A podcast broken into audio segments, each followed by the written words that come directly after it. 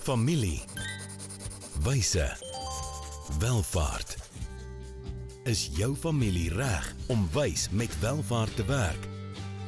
Welkom by die weeklikse gesprek waar kenners saam met families na eerlike antwoorde op moeilike vrae soek. Ontdek ware wyshede vir jou familie se welvaart. Loer en luister aanlyn. RUG Wysheid vir ware welvaart. Baie welkom by nog 'n episode van Familiewyse Welvaart. Jy luister hierna op een van ons of een van die podcast kanale of jy kyk hierna op ons YouTube kanaal. Baie welkom aan Niels Groblaar, my mede-aanbieder. Hallo hallo. Ek kom jou hier te ehm um, dalk net vinnig iets oor Niels. Hy's geoktroeerde rekenmeester al so 25 op pad na 30 jaar Mm, so. in familiebesigheid. Ehm um, 'n ouditeursfirma waarby jou pa jare terug al betrokke geraak het. Ehm um, 'n familieman, 'n pa van twee seuns. Ehm um, van wie die ma ook 'n ouditeur is. Dis in die DNA en, ja. en een en een van die seuns wat ook uh, in die rekeningkundige lyn. Ja. Ja. Goed, ehm um, ja, so ek en Niels is al ja, seker 10 jaar formeel saam in besigheid. Ek ken mekaar in besigheid al die afgelope 20 jaar. Ek kom vanuit uh welvaartbestuur ehm um, met 'n meestersgraad in beleggingsbestuur en 'n ander een in ehm um, teologie. So ons kan bietjie oor die oor die dieper goed ook rondom families en besigheid gesels.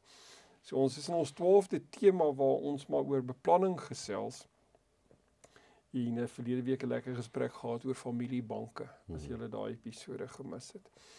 Maar Niels, ja, in episode 73 waaroor gesels ons met ons kykers, luisteraars. Ja, ons gaan 'n bietjie gesels oor hoe evalueer jy besigheids uh risiko's in jou familiebesigheid. Hmm. So ja. Dit, uh, ons het voor die episode gesê, jy weet, ons word gedwing in besighede wat nie familiebesighede is nie wat veral deur regulatoriese mm, uh weet ehm um, raamwerke en binne wetgewing uh streng gereguleer word moet ons risikobestuursplanne voorlê weet Mm, aan aan mm. aan ons um, noem dit nou maar ehm um, liggame aan wie ons verslag doen en so. Mm. Maar families en besigheid doen dit nie noodwendig nie. So ek dink hierdie gaan 'n bietjie van 'n denkskuif vir ons familiebesigheidseienaars wees. ja, ek dink baie keer welvaart skep die idee dat ons het genoeg welvaart om die risiko's aan te spreek. Ons hoef nie dit te evalueer nie. Mm. En ek dink dis 'n fout. Ja, en ek dink as mense as mens diep gaan dink oor risiko's. Mm. weet dan help dit baie. Goed, so ehm um, in 'n familie risiko evaluering wil mens die familie se risikoprofiel verstaan. Dit het baie te doen met die industrie waarin hulle besigheid doen, maar partymal ook te doen met die samestelling van die familie. Uh so dit nie net met die met die besigheid of die industrie te doen nie. Ehm um, en dan wil mens 'n risikobestuursplan ontwikkel waar jy kan die welvaart oor generasies ehm um, kan nie net groei nie, maar ook kan beskerm en kan bewaar. En dan wil mens hierdie risikobestuurplan integreer as deel van die familie se welvaart en finansiële beplanning. Mm. Ons praat baie keer ons maak beleggings en ons wil 'n opbrengs hê ehm um, weet wat aangepas is vir risiko. Mm. maar dan moet 'n mens kyk na na wat se risiko's daar is, né? Verseker. Goed, so ehm um, ons gaan 'n baie oulike metingsinstrument in hierdie sessie gebruik. En kom ons noem dit nou maar 'n familierisiko bewustheidsopname. En uh waar ons eintlik dan nou maar net aan die hand van 'n stuk of 10 onderwerpe families en besigheid help om te dink aan al hierdie uiteenlopende risiko's waaraan hulle blootgestel is. Weet, ek dink in die wêreldwye pandemie het ons die risiko net van 'n gesondheids Mm. ehm um, ingreep in die wêreld gesien Mm. orkane baie keer kubervoorvalle jy weet daar's baie risiko's waarna mense potensieel kan kyk of moet kyk. Mm. Goed, ons gaan vinnig kyk na 10 moontlike noem dit ehm um, risiko gebeurtenisse en dan wat julle as familie kan doen wanneer julle hierdie oefening dan nou later saam sou doen is. Ehm um, vat hierdie 10 noem dit nou maar kategorieë en kyk vinnig hoe daai kategorie op julle besigheid van toepassing is of dalk nie of in 'n mindere mate en gee dit dan 'n punt um, in 'n rangorde van 1 tot 10. So as dit 'n baie hoë risiko, hoë prioriteit is, gee dit dan 'n 1. Mm. As dit iets is wat laer op die risikoskaal is of dalk moontlik nie eens van toepassing is nie, gee dit 'n 10. So Niels, jy's 'n ou wat nogal baie in die wêreld van IT werk, gesels bietjie oor hierdie persoonlike kuberrisiko. Ja, ek ek ek, ek dink dit is iets wat wat ek wil amper sê die grootste binne risiko binne die risiko is dit dis dis nie ouderdomsgebonde nie. Mm. Ehm um, sekere goed kan 'n ou sê ja, ek moet in besigheid wees of ek moet die CEO van die besigheid wees of ek moet in die topbestuur wees voordat hierdie risiko's regtig op my reflekteer.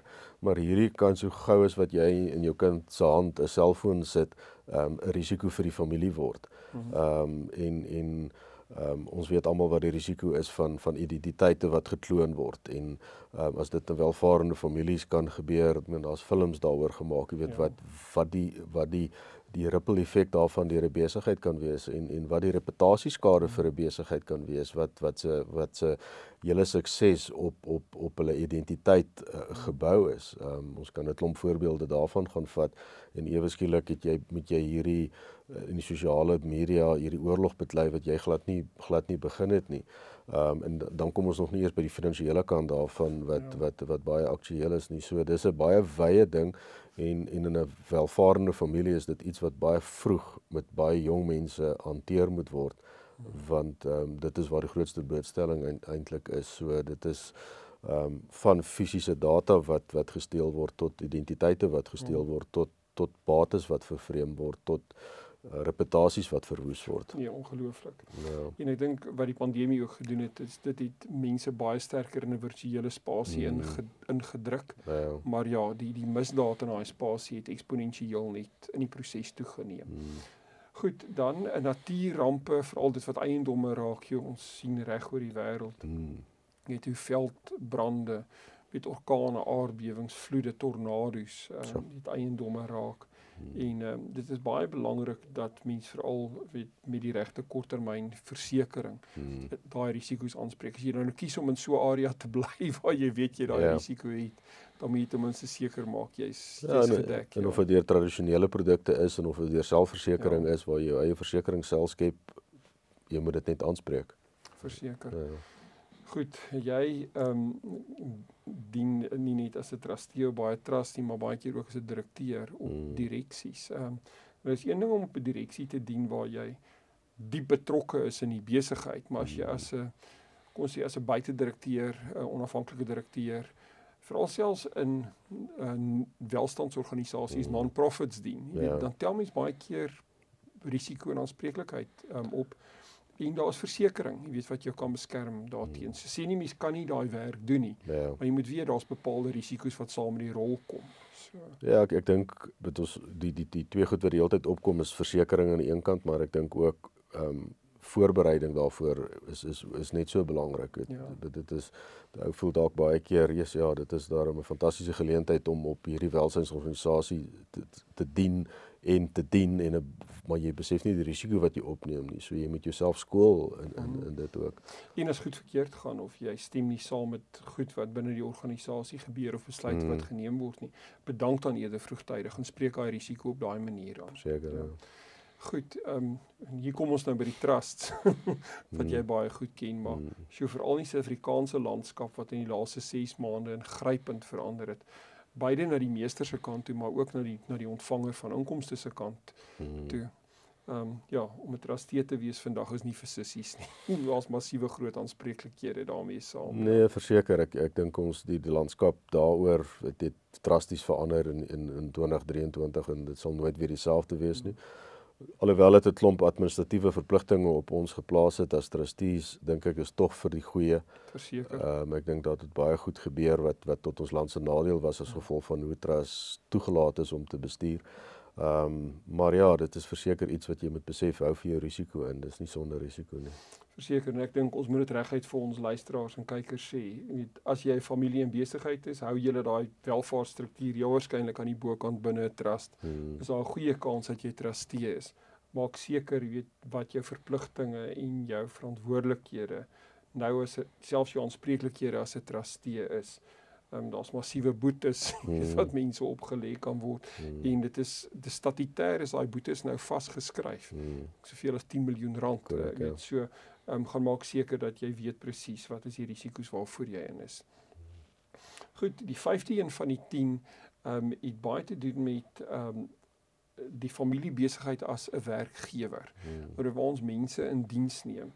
En uh, daar's massiewe arbeidsake, jy weet wat teen families in besigheid kom, weet gegrond op goed soos diskriminasie, seksuele teistering, jy weet waar iemand onregmatig ontslaan word en al sulke tipe van goed. So families moet ook gaan kyk na die risiko's wat hulle menslike hulpbron uh kom ons noem dit nou maar ehm um, praktyke weet binne hulle besighede inhou want kan baie baie vinnig weet ehm uh, die familiebesigheid op die voorblad vir 'n koerant hê weet vir die verkeerde redes. Ja, ek, ek dink uh, families wat van 'n sekere klas van welvaart is, het baie indiensneming wat nie kommersieel is nie. Mhm. Ehm um, wat wat rondom die bestuur van bates en persoonlike bates, ehm um, enige iets van van uh mense wat in die huis werk tot mense wat omsien na na na groot eiendom van na persoonlike bates um, en hulle vergeet baie keer dat daai eintlik maar aan dieselfde vereistes moet voldoen as die korporatiewe omgewing waarbinne die familie hmm. baie keer is. So die familie kan binne hulle korporatiewe omgewing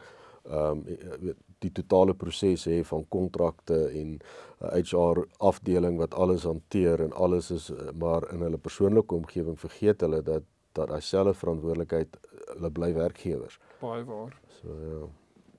Goed, so gaan kyk wat julle risiko um, rondom dit is. Goed en dan ook, ek meen jy het jong kinders, ek het 'n jong dogter ons almal weet jy weet wat is die risiko's rondom die grootmaak van jong kinders. Hmm. Ons het jong onervare bestuurders uh, wie redelike hoë versekeringspremies het. Hulle doen baie interessante sport, jy weet, dis yeah. Ja. dis van bungee jump reg deur tot rock climbing en al daai tipe ja. volskermspring en al die goed en yeah. Ja. weet mense hou nie tred nie en dan ook ek weet alle aktiwiteite op sosiale netwerke, ja, so ehm um, die, die jong span binne families en besigheid. Ehm uh, mense baie mooi gaan kyk. Hulle is kinders. Mm. hulle is jong mense. Ehm um, en uh, sien nie hulle kan nie 'n klomp van hierdie goed doen nie, maar mense moet weet daar's 'n spesiale uh, groep risiko's um, aan hulle verbonde. Mm. Ja, reisrisiko. Jogg, het die pandemie ons bewus gemaak hiervan 'n so internasionale reis, maar dit gaan nie net oor higiëne en siektes en die tipe van goed nie weet ek in vroeë jare wat ek baie in Afrika gereis het onthou weet jy het voor jy gereis het na 'n Afrika land toe of 'n uh, derde wêreldse land toe jy baie seker gemaak voor die tyd watse inentings mm, moes jy kry en jy daai sertifikate reg gekry en so en so. Ek mm. dink ja ehm um, reisrisiko's. En hierdie gaan nie net oor weet dat jy een of ander ehm um, gevaarlike siekte kan kry nie maar ook uh, waar mens baie maklik in die wêreld vandag reis in 'n area in onwetend as 'n toerist en jy stap in 'n gebied van terreur in. Die politieke risiko is, ja. is is baie aktueel. Ja. Ek ek dit ek dink nie ou kan dit altyd voorkom nie, maar jy moet jou huiswerk deeglik doen. Nee, verseker. So, ja. Goed. Ehm um, Ja, in families wie in besigheid is en dan ook deur hulle besigheid welvaart bou, het dan ook baie keer baie unieke bates in die vorm van kunsversamelings, jy weet juweliersware, dierwyne, karre. Ja, dis waar. Kom ons gesels gou daaroor 'n familie met 'n kom ons sê 'n groot um ou kar versameling. Wat se wat se risiko's het hulle as hulle nie reg daarmee werk nie? Ja, ek meen daar daar's verskeie. Ek meen die die fisiese algemene een is maar brand en ongelukke en en daai goed en, en baie van die van die van 'n sekere klas van daai bates is onvervangbaar. Ehm um, en en dis nie 'n ding wat jy net vinnig na die paneelklopper toe vat en jy bestel 'n part en hulle maak hom vir jou reg nie. Ehm um, so weer eens moet jy ou gaan kyk na jou versekerings uh, rondom dit. Ehm um, of jy moet 'n besluit neem dat dit 'n bate is as ons hom verloor, verloor ons hom en die familie is gemaklik met die risiko wat hulle neem daarbey. Ja. So ehm um, dit is ehm um, ek ek dink uh dit is ook 'n be beweegbare bates diefstal en al daai goed ja. speel 'n geweldige rol. Ehm um, so en en en saam met die saam met dit kom die die versekerings wat sekere bates nie verseker as jy nie sekere goed doen nie. Hmm. So ou moet baie mooi na die fynskrif gaan kyk. Is die goed agter slot en gereël is daar alarmstelsels, is daar brandbestryding, is daar vir die karre 'n trekker in wat wat kyk waar waar hulle is. Ehm um, weet ons spesifiek in die in die in die ehm um, in die ou kar wêreld ehm um, is daar baie maatskappye wat spesifiek fokus in die versekerings daarvan en in deel van die voorwaardes is jou kilometers wat jy per jaar mag ry word beperk anders verval jou versekerings. Jy weet so jy moet mooi weet wat weet wat die vereistes sure. daarvan is. Ja. Baie interessant. Niels kom met gesag hier oor praat want dit is een van sy groot stokperdjies in liefde. Goed. Hmm. Ja, ehm um, ek gaan dalk aan die ander kant gesels families met welvaart en dan ook ander tipe bates soos vliegtye, mm. seiljagte. Mm hierdie goed kom met hulle eie handleidings en ook met hulle eie klompe reëls. Jy weet ja. hoe gereeld 'n vliegtyg moet ingaan vir 'n diens en watter tipe van vlieëniers met watse tipe opleiding kan die vliegtye vlieg en hmm. weet en as as as iemand byvoorbeeld so vliegtyg vlieg wat nie die regte weet eh, kom ons sê lisensies of kwalifikasies of hmm. wie se opleiding nie op datum is nie. Hmm. Uh, en as 'n vliegongeluk behalwe die verlies van lewens, jy weet, hmm. kan dit geweldige groot um, gevolge hê. Mm. Goed, die laaste een hierso gaan oor families met welvaart onthaal ook baie keer. Uh, baie keer formeel maar ook informeel nader mm. aan hulle familiebates soos hulle mm. familiehuis of plaas of plek by die see. En uh, dan moet hulle ook verstaan wat hulle aanspreeklikhede by daai plekke is waar daar klomp mense kom kuier, um, dranklisensies mm. en allerlei sulke tipe yeah. Van goed. Goed, ons sit 'n 11de een hier net om vir julle te sê, ehm um, die 10 voorbeelde wat ons hier genoem het is nie noodwendig al wat daar is nie. So dit hmm. beteken nie dat jy 'n behoorlike risiko-evaluering van jou familie en besigheid gedoen het as jy nou hierdie 10 boksies hmm. spreekwoordelik tik nie. Gaan dink diep oor jou familiebesigheid. Daar kan goed wees wat baie spesifiek tot jou besigheid is wat ons nie hier gelys het nie en gaan gaan dink as familie saam oor ander wat jy moontlik by hierdie lys kan voeg. Ja, en ek dink iets spesifieks wat ou moet weet is dat dat welvarende familie se bates is gewoonlik oor geografiese areas versprei. Ja. So ehm um, as ons net versekerings as die oplossing vir risiko na gaan hmm. kyk, moet mens besef dat versekerings in Singapore lyk anders as versekerings in Suid-Amerika en in ehm um, en in in, in tradisionele Europese lande. Ja. Ehm ja. um, ons weet hoe dit hier werk, maar weet jy hoe werk dit daar? Weet jy wat wat die voorwaardes is hmm. en en jy moet sorg dat jy geskool word of advies kry wat wat dit betref. Hmm. 'n Goeie raad van jou, ons werk met goeie plaaslike kundige mense. Hmm. Ons gaan gou handelsflits breek neem. Dankie aan RGG wie hierdie vir ons moontlik maak. En dan gesels ons prakties net oor die laaste paar stappe as ons terug is. Hoe gaan dit met jou geld sake? En met jou, jy sien, in die soeke na wins, vergeet jy soms om jou beleggings met jou waardes te belyn. En dis wanneer dinge begin skeefloop. So, het jou beleggingsportefeulje waarde en ook waardes. RUG Adviesdienste sorg dat jou beleggings by jou pas, sodat jy trots kan wees op elke maatskappy waarin jy belê. Hoe jy geld maak, maak saak. Belyn jou beleggings met jou waardes. Kry jou finansies op koers met 'n persoonlike padkaart na ware welvaart. RUG. Wysheid vir ware welvaart. Goed, ons is terug na ons handelsbreek. Niels, waaroor gesels ons? Ja, ons gesels 'n bietjie oor hoe evalueer jy familie eh, besighede se risiko's. Ja, en as jy die vorige deel gemis het, gaan luister gerus na uh, ons het 'n uh, basiese risiko-evalueringsplan met 10 punte geneem hmm. as 'n praktiese voorbeeld. Maar goed, so as 'n familie en besigheid dan hulle risikolandskap ehm um, verken. Ehm um, kan so ehm um, noem dit nou maar so assesseringsplan wat ons deur is, weet baie handig wees vir 'n familie om uh, om na hulle risiko's te kyk. Is ook miskien belangrik wanneer hulle na hulle familie se welvaartplan, beleggingsplan, boedelplan kyk, hmm. dat hulle ook terselfdertyd na hulle risikoplan kyk, veral omdat 'n deel hiervan in die spasie van korttermynversekering ehm um, dan ook lê. Ek het vir ons 'n prentjie op die skerm nou, die van julle wie hierna luister, gaan dit nie noodwendig kan sien nie.